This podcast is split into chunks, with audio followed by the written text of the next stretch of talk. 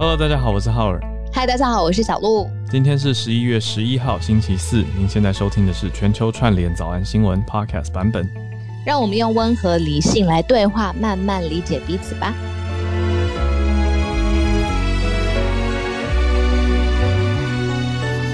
今天天气好冷哎、一早醒来的，那你不觉得昨天被骗吗？有一点善变这个天气。昨天一早也很冷啊，可是后来嗯像是夏天一样。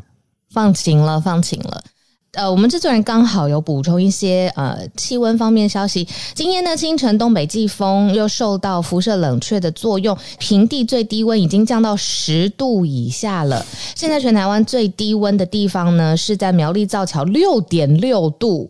哇！如果你是在苗栗新竹的地方，你要特别注意哦。现在气温已经十度以下了，气象局现在已经发布了低温的特报，要提醒相关的民众特别注意啦。今天北部气温是十三到二十三度，中部是十四到二十七度，南部是二十到二十八度哦，稍微暖和一些些，差好多度二十八度很暖呢、爬楼梯上楼这样子，东部地区十九到二十四。这个温度真的是差非常的多。这个是体感温度哦，所以特别注意，北部已经有十三度的体感了，大家小心哦。出门的话，好，实在是落差很大。那我们在进到今天的新闻之前呢，要先跟大家分享一个事情，就是大家还记得我们十月初的时候去主持了一个论坛嘛，在高雄举办的全球青年趋势论坛。那个时候很多听友就跟我们一起在 YouTube 直播参与活动，谢谢大家。嗯，那活动之后呢，我们也收到很多朋友给我们 feedback，谢谢你们。那时间点，这个星期六，二零二一全球青年趋势论坛还会再一次登场哦。那浩尔跟我呢一样会在现场担当主持人，非常荣幸。那这一次的地点呢，就是在台北了。嗯时间点呢是在这个星期六早上的十点十分到十二点半，那全程依然跟上次一样有 YouTube 的直播。对，就是大家可以来看的意思，叫做二零二一全球青年趋势论坛。这次会聚焦在教育学习、社会创新，包含就业还有心理健康的三大议题，就跟上一场是一样的。那这一次邀请到的国内外重量级语坛人，会一起来讨论，在疫情的冲击之下，各国的青年要怎么去应对、应对的方法，还有调试的方法。嗯，那这周六的语坛人呢，有非常大咖的语坛人，嗯，呃，有行政院的数位政务委员唐凤，还有国立台湾大学的这个教授、嗯叶秉成教授。那这一位呢，他的名字非常的特别，很好、嗯世界青年联盟欧洲分部区域的营运总监。嗯，他叫 Magdalena Basish 就是很特别的名字。那我们特别去听了他的名字的录音。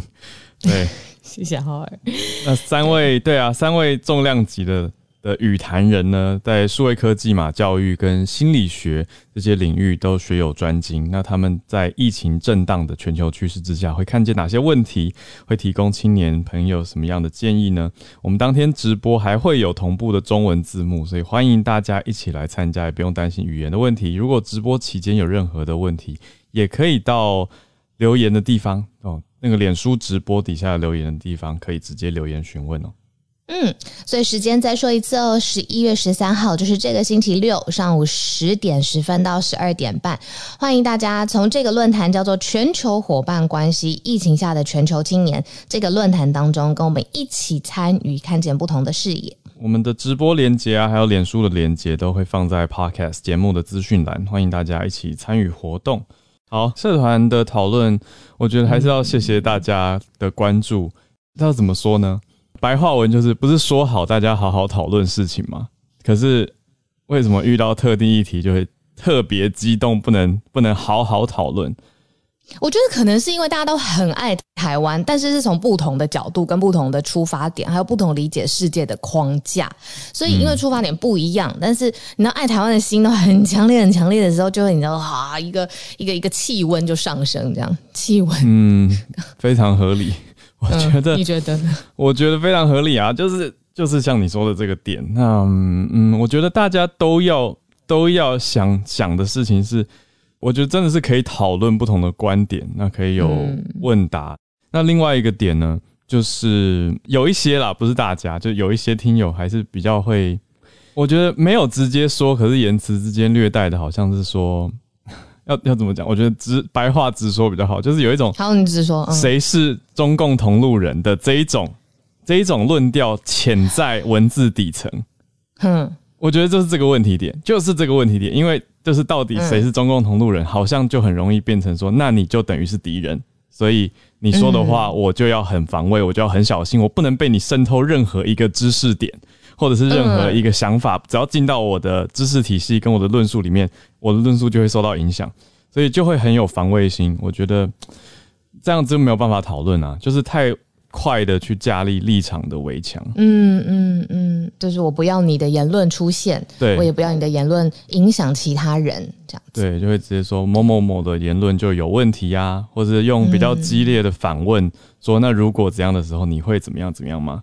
就是用突然突然拉高的标准来尖锐面对，但平常我们社团里面大家不是这样讲话，我就会觉得为什么在这个时候特别的刺，所以这大概是我特别有感的地方。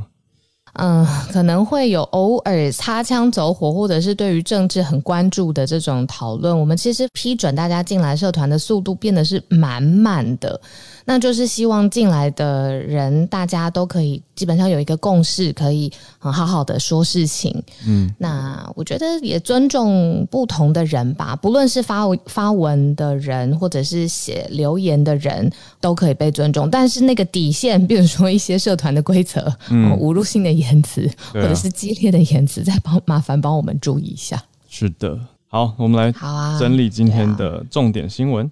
第一题就也是在讲到到底是否保护台湾的点哦。嗯我们看到的是 AUKUS，澳洲、英国、美国联合的联盟 AUKUS，读音是 AUKUS。嗯这个联盟呢，呃，澳洲的前总理出来说了说了一句话，对，这话有一点让台湾会紧张。他说：“我们这个联盟是要保护美国不受中共的侵袭，但是台湾不在这个利益考量里面，不在当中的关键利益考量。什么意思？意思就是白话文就是 AUKUS 不是为了保护台湾创的啦。”但换一个角度，嗯，好像一开始就没有这样说，本来就是啦，就是抗中不等于保护台湾嘛。对，那这里讲到的是呃，AUKUS 保护美国，那前澳洲前总理是怎么讲的？那现在政府有没有什么补充回应？我们待会来说。第二题则是日本的新内阁岸田的内阁要推动经济跟疫苗，好双轨并行。那我们第三题呢，则是讲到呃一样离我们很近的，在东亚的南韩与病毒共存十天的影响。南韩的施打率、疫苗覆盖率蛮高的，可是这几天有一些嗯让人有一点担忧的 update，我们来关心一下。那最后一题呢，轻松一些，讲到 sushi 寿司在美国不是日本人推广的，那是谁推广的呢？嗯啊，寿司在美国的确是非常受欢迎的食物，也蛮多专门吃寿司的，不是吃寿司的餐厅啊，就做寿司的餐厅。所以等一下来聊聊，到底是谁助长了 讲助长好，谁帮助寿司在美国拓展知名度跟呃受欢迎的程度？那待会到了八点半，还是跟大家串联。好，我们直接从第一题开始吧。这个嗯 ARCUS 非常非常的新哦，成立的时间五十五天之前，二零二一年的九月十五号。嗯它的参与国呢是美国、英国跟澳洲，所以中文有一些地方会翻成澳英美联盟。嗯那它这个主要的目标呢，我们之前早安新闻其实也有跟大家盘点整理过，就是英美两国要协助澳洲来建造一支核子动力潜舰的团队舰队。那为了这个新的这个协议呢，当时澳洲还直接把跟法国的合约呢，就直接先晾在一边了，就是有一点先弃放弃跟法国的这个合约，等于转向跟这个。澳英美联盟就是连成更紧密的，那这个也说是整个新印太战略当中合作的一个部分。仔细来看里面的这个三方联盟，它的这个技术到底是什么呢？简单来说，它就是要来把中国的核潜舰来局限在沿海的潜水的水域当中，有时是靠澳洲的核潜舰达到这个阻吓跟这个把它局限的这个能力。也就是说呢，这其实是为了阻止中国对于美国有进行核攻击的这种军事上面的合作。那所以才说这个是呃，让这个澳洲跟美国跟英国。连在一起更紧密嘛？好，那他竟然加入了这个抗中的联盟，刚才赫尔说的很好，大家就会想说，你既然抗中，那你是不是有把台湾这件事情也想在一起？是不是你因为抗中，所以其实台湾接下来对你来讲也很重要？嗯，如果因为任何的原因擦枪走火了，台湾发生了军事的冲突，澳洲会怎么做呢？他又有新的这个技术，结果没想到呢，澳洲的前总理吉廷，他的名叫 Paul Kin，他就有说，其实。台湾并非澳洲的关键利益，澳洲不应该因为台湾卷入任何的军事交火当中，不论是不是有任何美国的赞助或者是其他国家的技术上面的资源。嗯。那这个就是他很明显的讲出来，在整个新印太战略当中，或者是大国的思考里面，他就算是抗中的联盟，这个战线已经选边站定站好了，但是是不是跟台湾问题有牵连？好，不同的国家领袖有不同的解读。嗯，不过就像我刚刚提到的问题疑问，就是前总理跑出来回应。那有没有不同的声音？我们目前是没有看到澳洲现任的政府执政团队的回应，但是呢，有智库学者、执行董事哦，有一个澳洲战略政策研究所 ASPI 的执行董事，他叫做 Peter Jennings，他算是驳斥了，或者是嗯反对刚刚这位前总理吉廷他所发言的内容。这位 Jennings 呢，他是认为说，呃，澳洲前总理这样子。说法是轻忽了一个两千三百万人口的民主国家，也就是台湾的重要性。他认为说这样子的想法非常危险。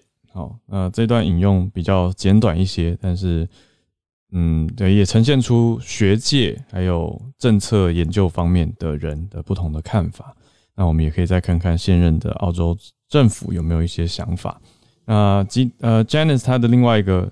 论点呢是说，如果中国攻击台湾的话，美国总统拜登理应会求助亚太地区的盟友，也就是澳洲跟日本来出面或者是来应对这样子的情形，好，作为一个平衡的补充。好，我们接下来看日本。嗯，呃，镜头转向日本，什么镜头？好，继续来看日本。我们看到日本这里非常非常新哦。昨天晚上，日本的新内阁上路了，因为昨天日本的首相岸田文雄正式的被选为第一百零一任的首相。那当天晚上，新的内阁就直接只换了一个人，大部分的人都是呃。继续留任，然后只换了一位，就是外相，他们的这个呃外相。那其他所有的人都是同时留任，然后继续要辅佐岸田文雄。好，那这个新内阁既然已经正式上路上任了，他们最主要的呃施政上面的重心是什么呢？那结果，安田文雄就有在记者会上面表示说，当务之急呢，就是做好 COVID 的防疫。他们做好 COVID 的防疫的第一件事情，首先是确保医院的量能，其实要有一个很完整的医疗体制。例如说，要备妥可以供三万五千人以上住院的医疗体制，那增加的病床数也要有一定的数量。重点是，他们要鼓励民众打第三剂，而且这件事情呢，是要用重金来去。去激发来去刺激经济的，所以对于这个新的日本岸田文雄他这个率领的内阁来说，他上任的第一件事情，首当其冲要处理的就是鼓励民众打第三剂，准备好医院的量能，刺激经济，来防好 COVID。接下来他们说是第六波的疫情。哇，日本已经到第六波了，所以这个新政府新气象的感觉。砸出了重金要来刺激经济，也同时鼓励民众要去打第三剂哦。关于这个消息的话，我觉得可以延续孔医师昨天有提到的，嗯，现在也有很多的药正在研发当中啊，这个也是当然日本政府有在关注的。可是日本政府目前还是先以疫苗为主要的，那今后呢，在关注的点，日本政府看的是可以治疗轻症的。一些药物会是防疫的利器。那岸田首相他也期待今年之内就可以实际运用，所以还在看的是药事有没有通过承认。如果通过的话呢，他也会尽量尽快的提供医疗院所六十万剂，再进一步确保一百万剂。所以就像是这个刚好跟医师讲的双管齐下是同一个工位的概念哦，就是不是说。疫苗跟口服药或治疗轻症的药物选一个，而是两者都要，那加上去可以有加成的效果。那我们这边可以看出，日本政府对于呃你说经济是用纾困嘛发钱的方式，那再来就昨天也有讲到，那另外一方面就是疫苗啊，还有药物这些面向全部都一起多管齐下。那延续这个多管齐下，或者是各国的政策，好了，我们延续到第三个想要跟大家分享的新闻，就是看到韩国，嗯，韩国其实算是从十一月初开始，就是。与病毒共存或与防疫共存，他们的这个防护的模式其实就是很明显的改变了，就是他们希望恢复日常生活。以孔医师的说法跟譬喻，就是他的确是我们的，或者是世界上面其他国家的学长姐嘛，因为他已经是决定好了这个防护的模式，就是要恢复日常。好，那恢复日常之后，最能够来检讨这个防护模式它实施的状况到底怎么样的是什么呢？是数据，结果呢就看到哇，这个数据不得了了，危重症的这个病患呢飙高。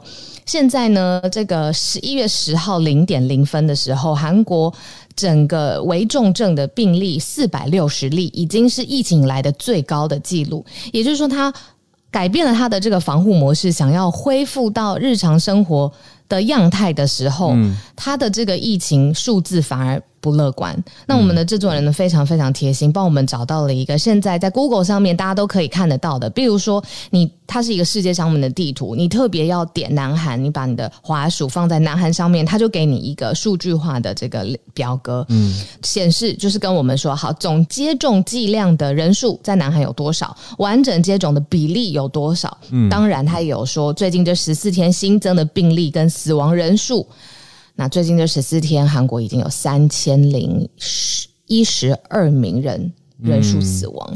所以小鹿刚讲到的危重症，那个危是危险的危嘛，病危病重比较危险的情形，那达到的比例比较应该说数字单就数字来看是比较高一些的，啊，是疫情以来的最新高，所以这也是让大家特别关注到、特别注意到，尤其是搭配这么高的。疫苗施打率，那但是我们呃，孔医师也常跟我们大家提醒嘛，就是本来应该说提醒这个大家本来就应该要知道，可是常常感性理性知道，感性忘记的事情，就是呃，疫苗不等于不会感染，对，那可是现在大家比较看的点是说，哎，怎么会？因为通常是担心说疫苗应该会防得了危症跟重症啊，可是现在危重症的比例又突然。增加了一些。那韩国的防疫单位呢？防疫的政府部门是说，比较宽松的防疫措施所导致的，才让确诊的规模扩大。那高龄人群的疫苗接种时间比较早，所以现在防护效果也有降低了。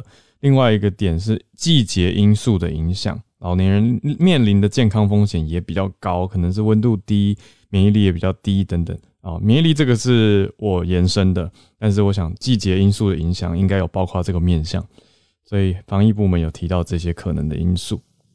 嗯，那最后一则新闻稍微一点轻松啦，很多美国的朋友啊，嗯嗯，你会想说下班吃什么？吃寿司。啊，哪里有个寿司的店啊？来吃一下 sushi。那对于日本的日常，呃，对不起，美国的日常来说呢，这种好像是从日本来的这种呃饮食习惯，算是生活当中的一环了。我们不论是看美剧啊、看电影啊，都会看到寿司店可以约会等等。但是 一直 drop hint，好，但是呢，嗯。为什么寿司可以在美国红起来？现在呢，有一个追溯型的，或者是一种考察型的发现呢，就是其实是跟南韩统一教的创办人有关系。嘿，嘿，这个好神秘 啊！是韩国人，而且是统一教的创始人。我看一下，叫做文先明牧师。嗯。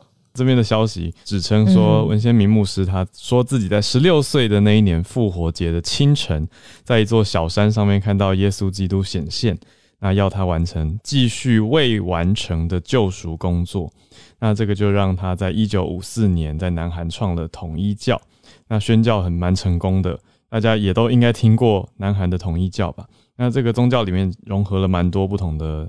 呃，宗教的观点跟理念，包括了基督教、佛教跟萨满教。那还强调一夫一妻的婚姻才符合教义等等。那六八年的时候到日本去发展，那到七二年的时候到美国发展，所以就这样子发展起来了。那这样统一教在世界各地的传播呢，也让文先明牧师他从宗教跨领域到很多地方，还有他的商业帝国。对，这个好特殊。他就创起了一个商业帝国，那其中呢，他的商业版图就跨到了一个海鲜寿司的供应商，叫做 True World Foods，就是他创立的。那因为呢，有这种呃海鲜寿司的供应嘛。那一有供应了之后，当然也会创造了需求。但它现在已经是美国最大的海鲜寿司的供应商，所以是因为它的商业版图扩张之后，才让这个日本的寿司哦可以在呃美国遍地开花。现在也成为现在美国人日常的饮食的一部分。所以是有这个中间呃历史啊，呃一些关键人物啊，还有它的这个商业决定上面的种种因素的影响啦。我觉得最酷的是 True World Foods，现在是美国。最大的海鲜寿司供应商，等于这个意思。这则新闻的意思讲到的促成的意思是说，你先创了一个业，那作为供应商去推广这样子的食物，这样子的你说 lifestyle 也好，就创办了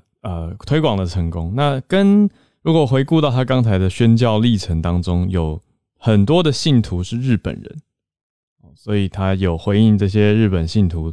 还有发表过一些演说啊，都是在推广这样创立海鲜批发跟寿司供应商的理念跟想法。那现在美国的高级寿司餐厅的七到八成的食材都是 True World Foods 提供的，所以每年收益相当的高。那日本对美国的呃海鲜出口也很高，活鱼出口。嗯，再讲下去就要饿了。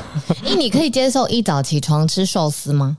不行呢，完全不行，要吃热的。是不是？不是热冷冷热问题，好像嗯是什么？我刚刚是说 好呃，不是哎，我我觉得是我针对寿司哎这一点哦是针对寿司这么 好像早餐就是不能寿司哎，因为你说早上早上吃冷盘吃欧式吃 cheese 吃火腿配红酒我都 OK 哦，那你说要牛肉汤或是就是台南这种，我觉得单单我都 OK，但寿司就不行哎。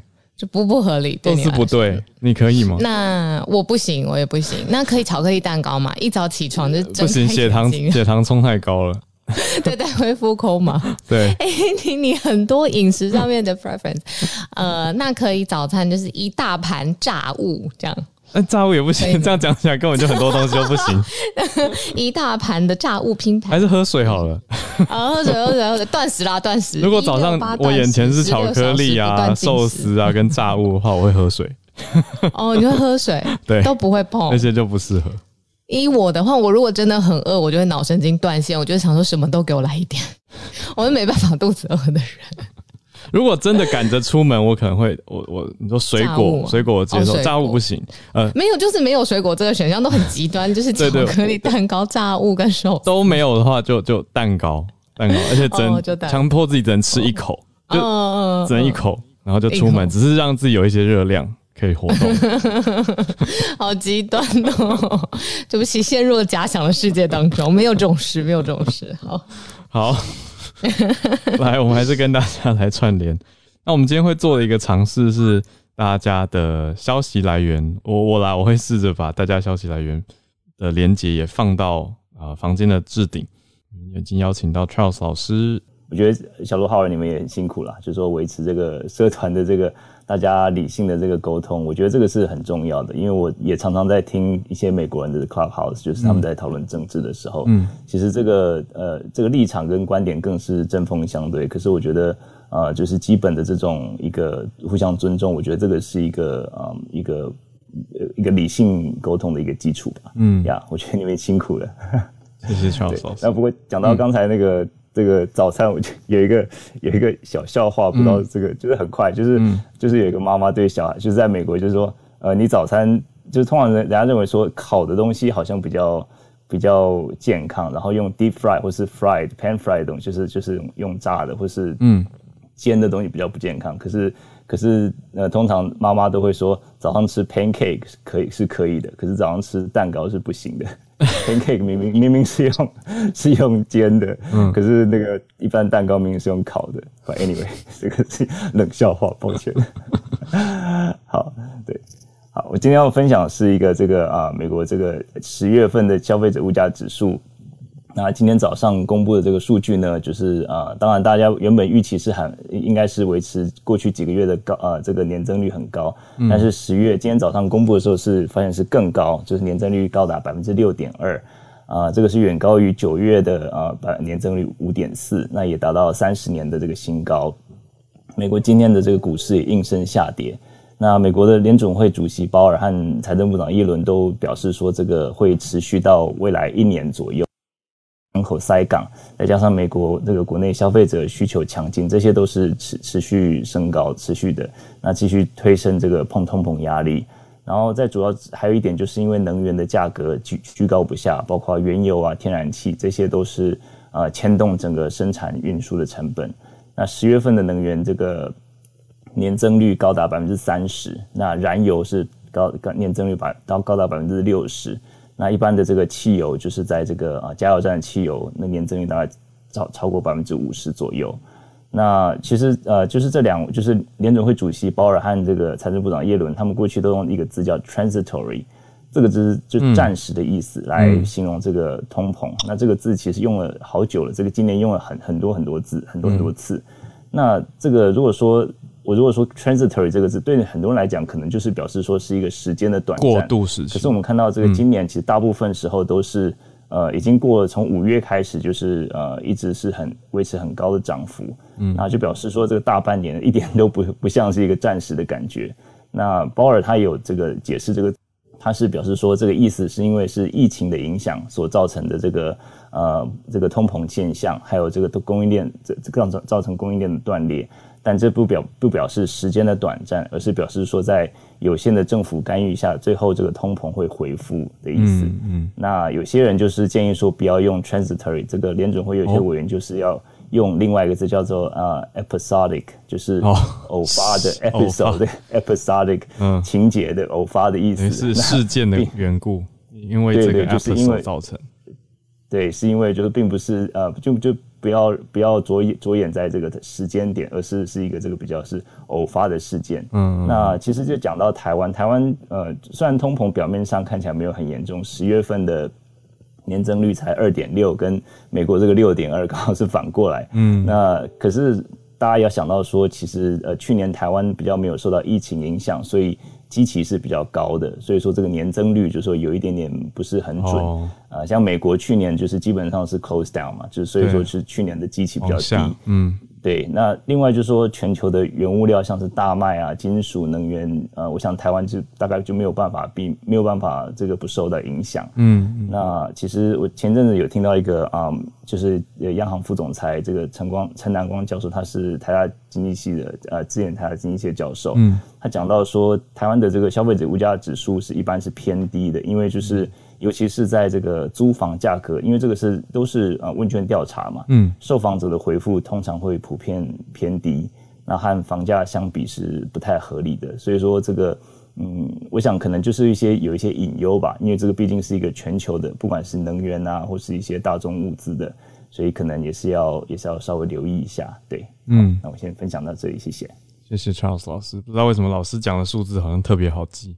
特别好理解，好，谢谢老师。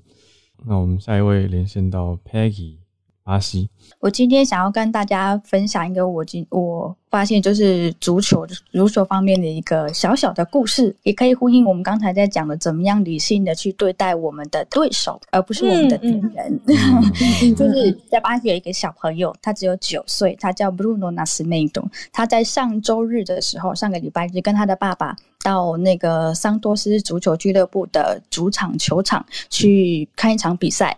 然后他看这场比赛呢，他这个呃是桑多斯足球俱乐部跟帕。中文很难念，帕梅拉斯的那个另外一队，他们两个，他们两个呃不同的球队去比赛。那因为是桑多斯的主场球场，那他输了这一场，他们的球队输了。那他输了之后呢，他可能很难过。但是他这位小朋友呢，他因为他坐的那个观众席离对手的对手席的那个那个球员很近，他就去跟一个，他就去跟一个门将要他的球衣，因为他有在收集球衣的习惯。那因为他毕竟是对手的那个对手的那个呃球员嘛，那大家就觉得说啊，这个小朋友很有运动家精神，就好像说我们呃我们支持的一个选手，他在自己的主场输输掉了比赛，嗯，但是我们还是会就是有运动家的精神，那他就去跟他的对手，就是对手的那个球队致敬，所以他就去跟他要了球。意，那他这个举动呢？大家都觉得说啊，那个小朋友就是展现了什么叫做运动家精神给所有人。但是，嗯，那个桑多斯俱乐部的很有。大概六个人，大人哦，他们就觉得说，为什么一个小朋友可以做这样的事情？就觉得说他这样子不合适，然后就开始虚他，就开始虚这个小朋友，就觉得说他是我们的对手，哎，他是我们的敌人呢，你们怎么你怎么可以去要他的球衣呢？所以他就甚至说，就引起了一一就引发了一场很大的一个呃骚动，然后就很就就就很多大人就很激动，情绪很激动，甚至想要去打那位小朋友，还有就是攻击他的父亲。所以警察还甚至介入了这一场骚动，避免就是更大的一个混乱发生嘛。那之后，这个小朋友呢，他在他的 Instagram 上面录制了一一一。一一短一个很小的那个片段的影片，他就一直跟桑多斯俱乐部的球迷道歉。他说他其实是支持桑多斯，但是他只是想要要那个球衣，是因为他也很尊敬他的对手的那个球员，他们的呃比赛还有他的技巧，而且他只是想要收集这个衣服而已，他并没有什么恶意，也没有想要攻击，也没有想要唾弃他自己的他自己支持的一个呃球队，所以他就一直道歉。他。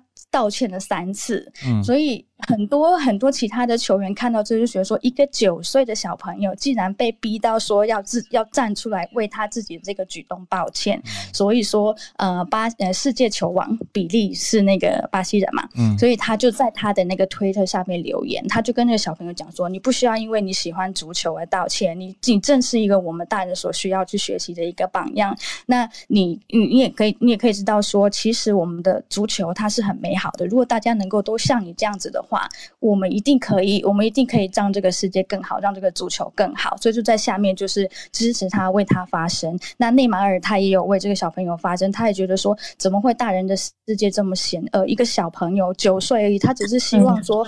对啊，他只是希望说足球就是对他的热爱，然后为什么不能为什么不能帮对手加油呢？所以就很多人为他发声。那我看到这个新闻的时候，其实我心里很难过。我我我看了那个影片，我看那个小朋友，他就一直道歉，他一直说他很支持他的球队。那我也就在想说，这个也可以延伸到我们最近有很多立场不同的时候，我觉得我们如果能够理性的去聆听对方的声音，不要把大家都当成敌人，我们的世界一定能够更好。那以上跟大家分享，谢谢。哎，谢谢 Peggy，哦，很感动哎。嗯。然后我也看到哈尔有把这个呃文章的连接放到我们房间置顶了。然后 Peggy 的结论我很喜欢，谢谢你。我放的是相关的文章，因为我看不懂葡萄牙文，对，所以我就放我刚快速找到的英文相关的报道，也给房间里的大家参考哈。好，我们下一位连线到的是呃 Alpha，好像好像没有邀请过 Alpha。Alpha 你好，我大概一个月前连连线过一次，在上那时候我在上海隔离。哦，我想起来了，想起来了，想起来了。对，在讲诺贝尔奖的事情。对对对，讲诺贝尔那个化学奖的事情。对，现在我回到美国了。对，今天我想跟大家分享一条有关中国大陆教育方面、还有科学方面，甚至是政治方面的一条消息，就是说上海复旦大学产生了一个新校长，他的名字叫金立。嗯，文汇报的上海文汇报报道特别提到了他，就是说。呃，他的感慨就是说，他想到他的老师，他的老师呢是呃谭家珍，在中国大陆也非常有名的一个遗传学家。嗯，谭家珍在中国大陆很有名，为什么呢？因为他跟毛泽东有私交。嗯，就是说谭家珍他是个遗传学家，但是呢，五十年代的时候。大陆还有包括其他社会主呃社会主义国家都在批那个遗传学，说它是资产阶级遗传学。因为什么呢？因为苏联有科学家叫李森科，他要提倡马克思主义遗传学，嗯，所以当时就迫害了很多的科那个生物学家。但是呢，谭家珍呃利用跟毛泽东的私人关系呢，就是说勉强维持了这个个复旦的是那个遗传学的教学。所以这个在大陆呃奉为美谈啊，就是说毛泽东啊关心。知识分子什么？其实现在想起来，五六五八年的时候，那时候中苏关系已经。已经开始破裂，说明当时候呢，就是他他已经觉察到，就是说要撇那个撇开错走这一段，那个遗传学呃把它那个呃解放出来，不过是其实也是一个政治影响科学的一个例子，对不对？所以。我分享这条新闻，就是说，大家可以认识到，在大陆的话呢，改革开放以后另外算起，但是呢，在那个如果社会主义优先的情况下，政治和科学很难分开的，对不对？嗯。所以就是说，现在我们大学，我们那些校友们特别希望经历能够能够就像他的老师一样，谭家珍那样子，坚持真理，对不对？特别是现现在那个呃，如果中国继续往往回走的话，这种例子会越来越多。嗯特别比如说现在疫情这个情况，对不对？大陆的生物学家有没有发声？有没有要对那个中国疫情那个控制的那个严厉的措施产生着怀疑的呃那个态度，对不对？还有中国那个大陆那个疫苗的效率也要产生那个怀疑的态度，所以这个也是呃我跟大家分享的一个原因。嗯，谢谢大家，谢谢 Alpha，谢谢，谢谢 Alpha，理解了。好，我们继续来，下一位是 Jamie，Jamie 来来自哪里啊？今天要分享在伊索比亚的新闻。嗯，我是在台北，就是我看到这个是转角国际这边的新闻。那其实就是伊索比亚这个事情，最近在世界上算是蛮大的一个新闻，就是其实一阵子了，就是呃，伊索比亚北方的这个提格雷阵线，他们今年今年。呃，就是开始内战嘛，那原因也牵扯到大家很熟悉的，就谭德赛，因为谭德赛他也是提格雷人。那因为呃，提格雷这个族群，他们在早年其实是在伊索比亚当权，那所以其实谭德赛也是在那一个时间点啊获得资源，然后在西方就是获得教育，然后进到世卫组织这样子。那嗯。后来新任的，就是现应该说现任啦，现任的这个伊索比亚总理就是不同种族的。那他上台之后，其实跟提格雷阵线这边的关系一直都不是很好。那一直到今年爆发这个内战，那然后爆发内战之后，就是呃这个月对这个月初，这个反叛军的势力已经进逼到就是靠近首都的。范围，那所以总理就启动了动员戡乱的措施，然后提醒或者是力劝大家，就是呃举报你身边所有提格雷的，不管是邻居或者是你可以接触到所有提格雷的的人民这样子。那当地的九号晚上，嗯，发生就是联合国的有。最开始是三十名工作人员都被逮捕，那政府这边也没有提出任何的原因或任何的罪名，他们就只是说，因为他们是叛乱恐怖分子。其实国际这边认为说，就只是因为他们都是提格雷人。哦，对。那经过联合国交涉之后，现在也还是有十六个工作人员下落不明。嗯嗯，这算是国际上蛮大的一个新闻，跟大家分享一下。Jamie，我很好奇，为什么这一条新闻你特别想要跟大家分享？你的原因是什么呀？就是其实我最开始最开始注意到这个新闻，也是因为就是大家知道，大概在。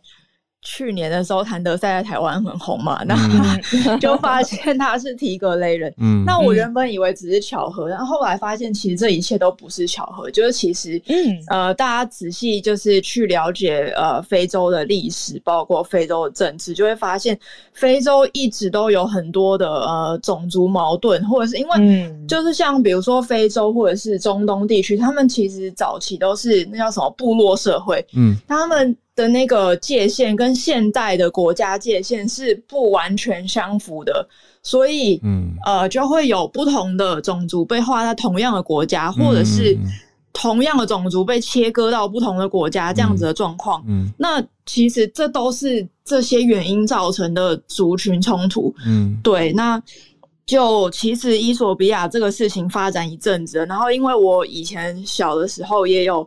读过那个呃卢安达大屠杀的东西，然后我就觉得有一种既视感。嗯，就是说，因为各国在划分或者是权力的角力的国界切割上有跨种族的切割，那有一些种族就像是刚 Jamie 讲的，分到不同的地方，那种族就是一个很大的题目。嗯，呃，不好意思，顺便就是补充一下，就是卢安达大屠杀这个事情啊，大家不知道记不记得以前有拍过一个卢安达饭店，嗯，然后卢安达饭店里面有一个灵魂人物，就是那个经理嘛，嗯，然后前阵子也是今年的事情，就是这个经理他后来是，哎，对不起，我有点忘记是哪一国，我记得是欧洲，就是他有获得欧洲的某一国的公民，然后他其实是一名，可是他今年就是在。回到卢安达的时候，呃，不，哎，对，卢安达，对，回到卢安达的时候，就是也是被逮捕，然后罪名也是说什么，就是联合外国势力什么的，对对对对对，判二十五年，对，哇，好矛盾哦，嗯嗯嗯，谢谢 Jamie 哎，我们很少在这节目当中很少注意到这一块，是。那上来补足我补足我们平常在选题的时候的视角，嗯嗯，对呀，谢谢你。对，之前就有听友说，希望可以多一些中东跟非洲的消息。谢谢 Jamie。对啊，好，那我们现在是不是交给孔医师？昨天其实发生了好多新闻哦。嗯，呃，一个是新加坡宣布了，他们这个之后啊，对于没有打疫苗自己主就是自己那种因为一些身体问题不能打不算了哈。那可是假如你是自己选择不打疫苗的话，那他们在某个时间之后，哦，你要自己付自己的医药费。我我自己觉得这个新闻有一点，嗯，很很强硬的做法，哦，嗯。那我觉得不知道有没有新加坡的朋友，不一定要今天，然后明后天也可以跟大家想来分享一下，嗯，新加坡国人不知道对这一个措施是怎么怎么理解的，哦，嗯。因为我其实像像美国现在也很很大的争议，就是。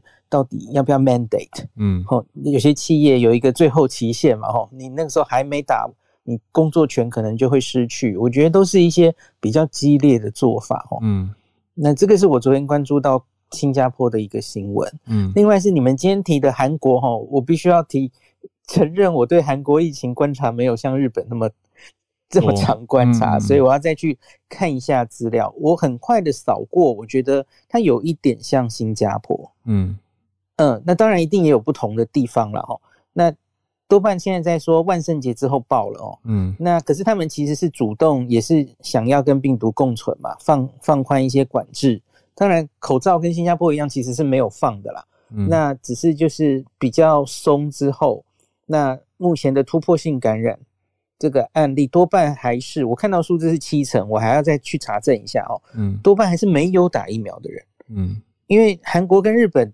打的疫苗的呃覆盖率差不多，打的速度也差不多。那可是有一个比较不同的地方是，韩国打了比较多的 A Z 跟胶绳，嗯，腺腺病毒载体。日本完全是以 n R N A 疫苗为主，嗯，我觉得这两点可能会不一样，嗯。那另外就是他们重症也，你们刚刚说的危重症开始增多，嗯。那我有看到有一句就是多半也就是没打疫苗的，或是一些最早呃。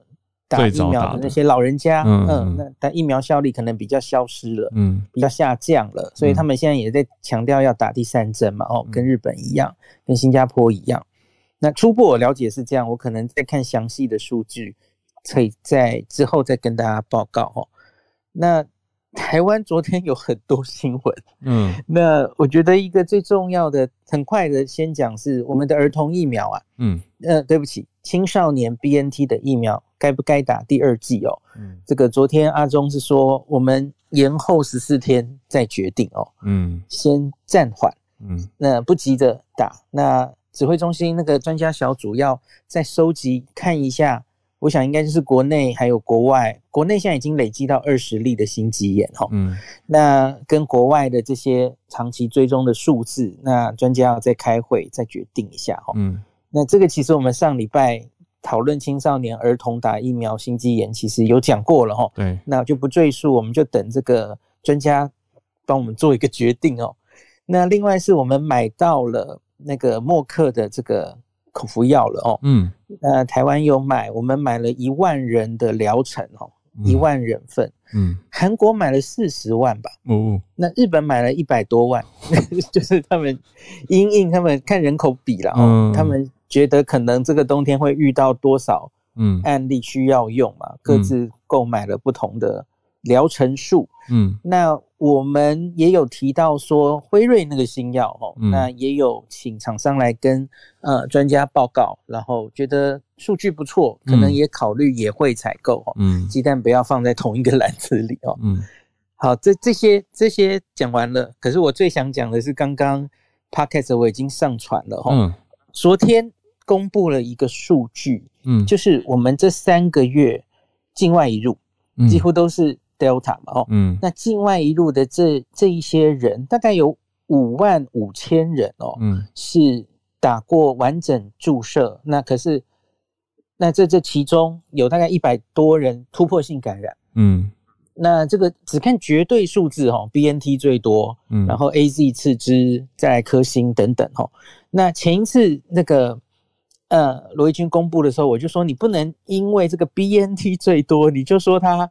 这个是，哎，没有用啊！这突破性感染人数好多，我觉得那很可能只是反映着打 BNT 的人最多而已。哈，嗯，对，因为你要看分母嘛，哈。嗯。那昨天果然，这其实是在部长在立院备询的时候讲出来的哦。嗯。那因为他们其实内参一直都有做这个资料，那反正部长咨询就回答了。那所以昨天下午罗毅军就也有把这个。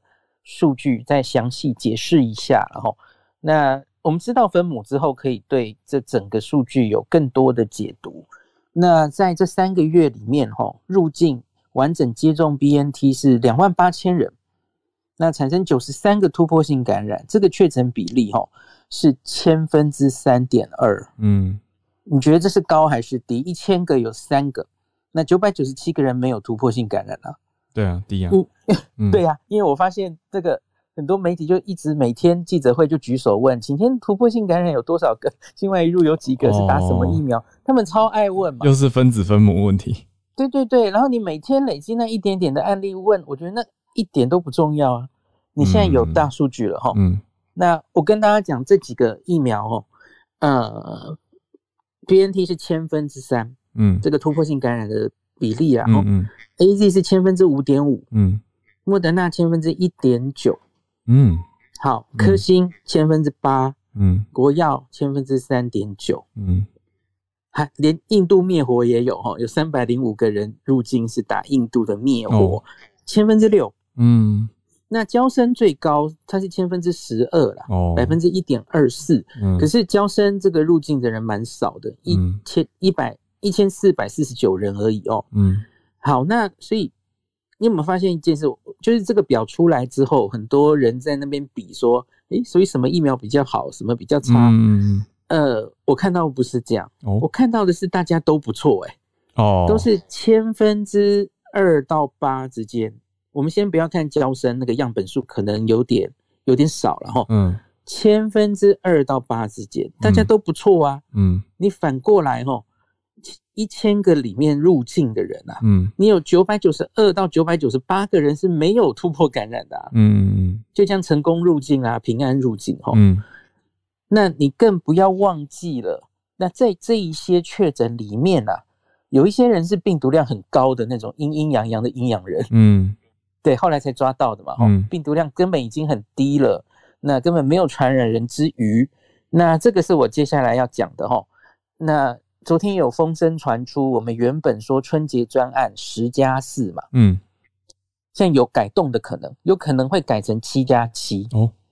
一方面是就是还是觉得放宽的不够嘛，吼，原本的十加四，嗯，一方面是哎，防疫旅馆实在是很紧绷嘛，吼，那现在在考虑是不是这个礼拜内会决定，哈，嗯，要不要调成七加七，后面七天就让大家回到家里自主这个居家隔离，哈，嗯。那罗毅军就继续从这个数据来讲，为什么可能会考虑调整成七加七的一个科学上的理论基础？哈，嗯，那我们刚刚说的这五万多人，哈，那这三个月里面，我们假如只抓高病毒量的突破性感染，嗯，有三十二个人，只有三十二个哦，全部确诊有一百多个。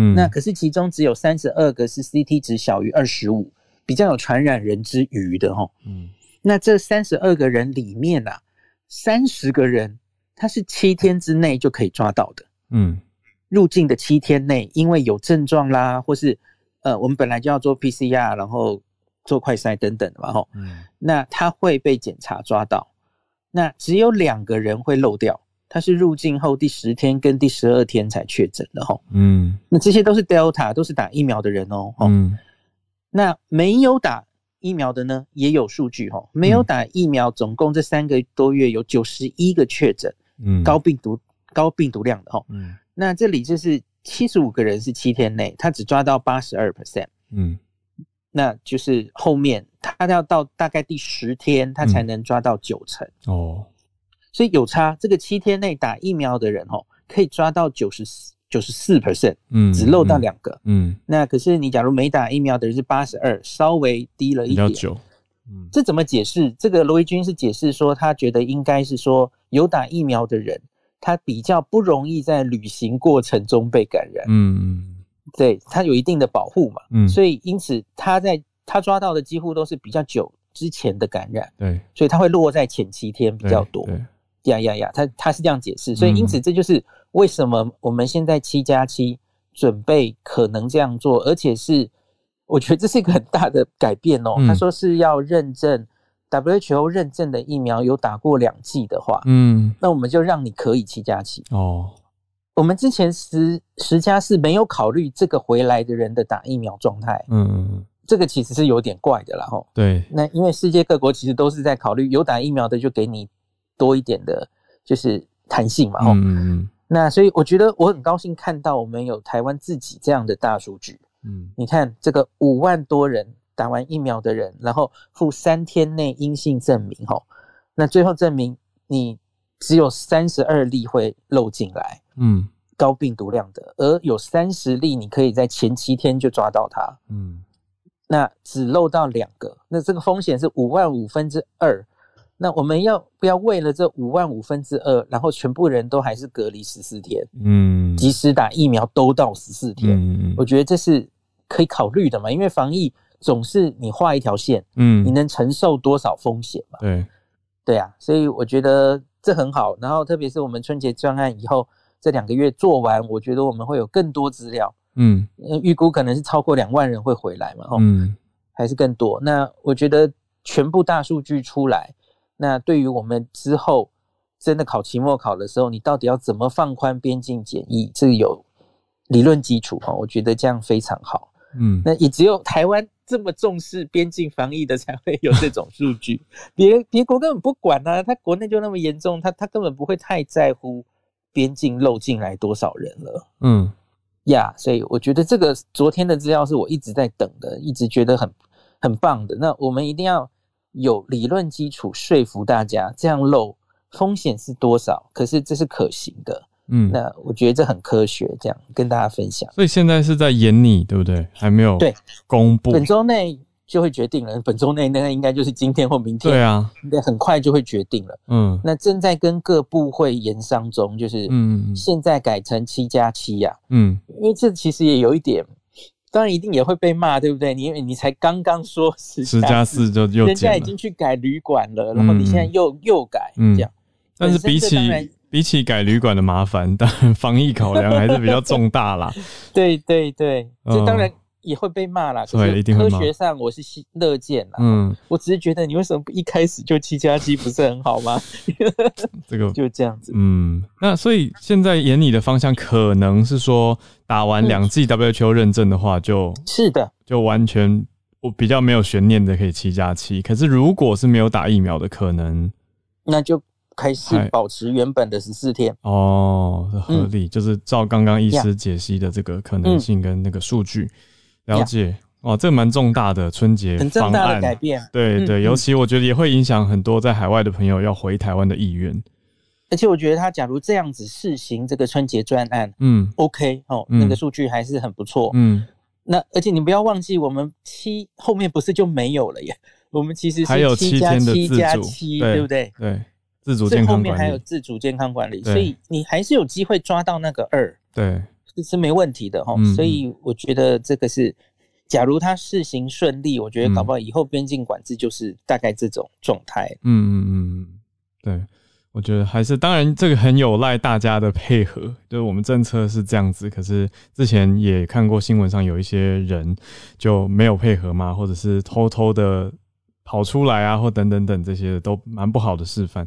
对，所以也呼吁大家，特别我们这边很多世界各地的听友，有可能啊有在考虑要回来的。那我觉得另外一个点就是防疫旅馆的量能。